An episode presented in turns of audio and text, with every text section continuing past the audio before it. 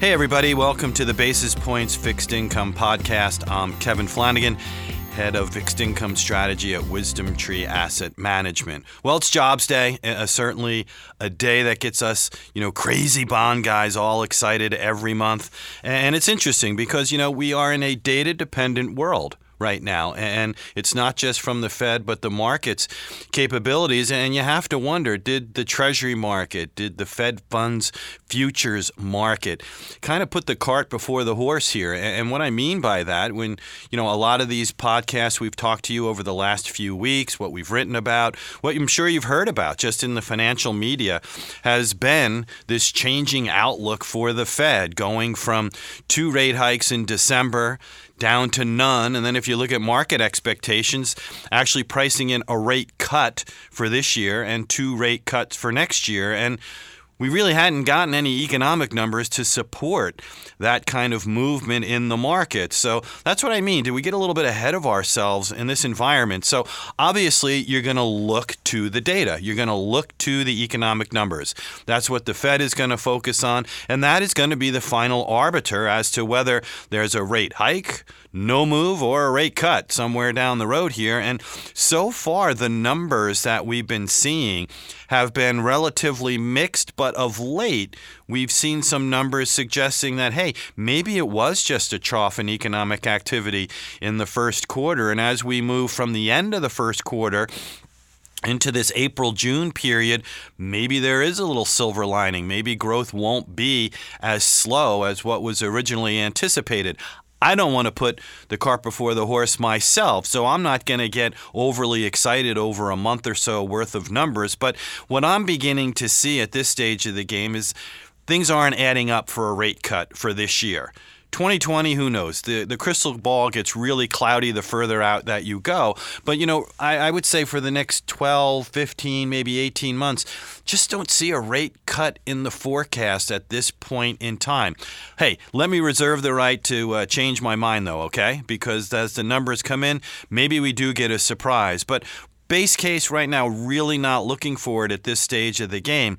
So let's just take a look real quickly at the jobs numbers. Promise I won't bore you. So we'll just focus on some of the headline figures. And obviously, non farm payrolls, the number of jobs created. That's the one that always is going to get the number one amount of attention on the news channels, whether you're looking at a Bloomberg terminal, whatever you're focusing on on your day to day basis.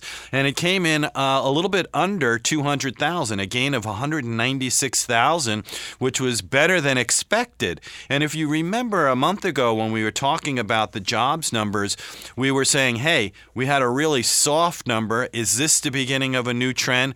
Is this an anomaly? Well, the number for March that I just gave you, the 196, would seem to suggest that that 33,000 in February, that gain of 33,000, probably is more of an anomaly at this stage of the game, and that the jobs area continues to remain one that is solid. The unemployment rate, 3.8%, unchanged. We continue to stay under that 4% threshold. Think about that. You know, it's an incredible accomplishment from an economic standpoint. You're talking about 3.8% unemployment. Now, I know you could say, hey, how are things measured? Things along those lines, but that's what we get. That's what we have to work with, the numbers we get from the Bureau of Labor Statistics. And wages is the other one. So, right, that's the trifecta non farm payrolls, the unemployment rate, and then let's look at wages. Wages year over year gain dropped off a little bit to 3.2% from 3.4% the month before. Is that something to worry about? I don't think so. You know, you had a very strong gain in February, and odds would tend to favor you don't get a duplicate kind of performance. Overall, month to month, wages were actually up, just not up to that kind of year over year clip that we saw. So if you look from a broader perspective, we've had eight months in a row now where wage gains on an annualized basis year over year are printing a handle of at least 3% or better. You have to go back to 2008, 2009 to see that kind of performance. So I think things are headed in the right direction, at least not in the direction that would implement that we're going to be looking or talking about, or the Fed's even going to be mentioning a rate cut anytime soon. So let's transition real fast to the bond market, the Treasury market. How are we responding on this?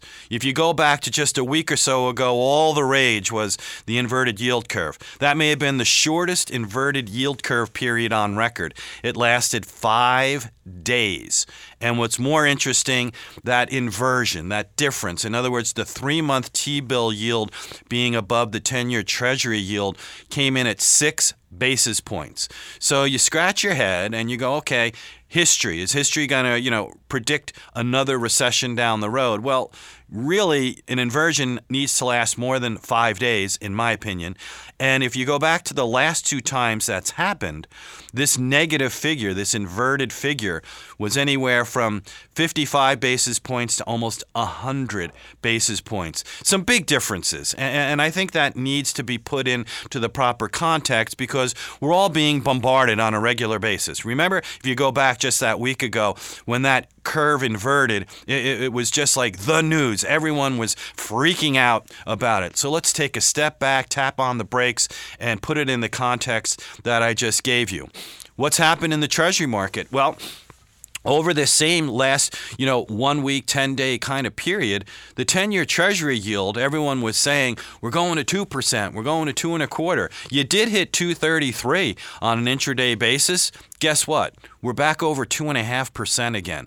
So, you know, I think it's really important as an investor in the fixed income marketplace that you need oftentimes to try to like take a step back. Don't get caught up in the emotion of the moment and try to let things play out a little bit. And that's hopefully what we're trying to provide you a little bit of context and objectivity in the bond market, trying to take some of the emotion out of the equation. That really is important for fixed income investment decision making, always, but perhaps even more important now, because with each new data point that we get, you're going to get this volatility. Is the Fed cutting rates? Is the Fed not cutting rates? Is the Fed raising rates? That's the environment we're in for 2019 and probably 2020 as well, but we won't go way down the road on that. So let me wrap it up there. And what I would suggest is continue to focus on core strategies. Look at short government floating rate type of strategies. We feel they make a lot of sense in this kind of an environment, that barbell approach. We've written about it, we've talked about it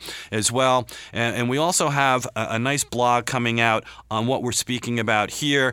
Check it out at www.wisdomtree.com.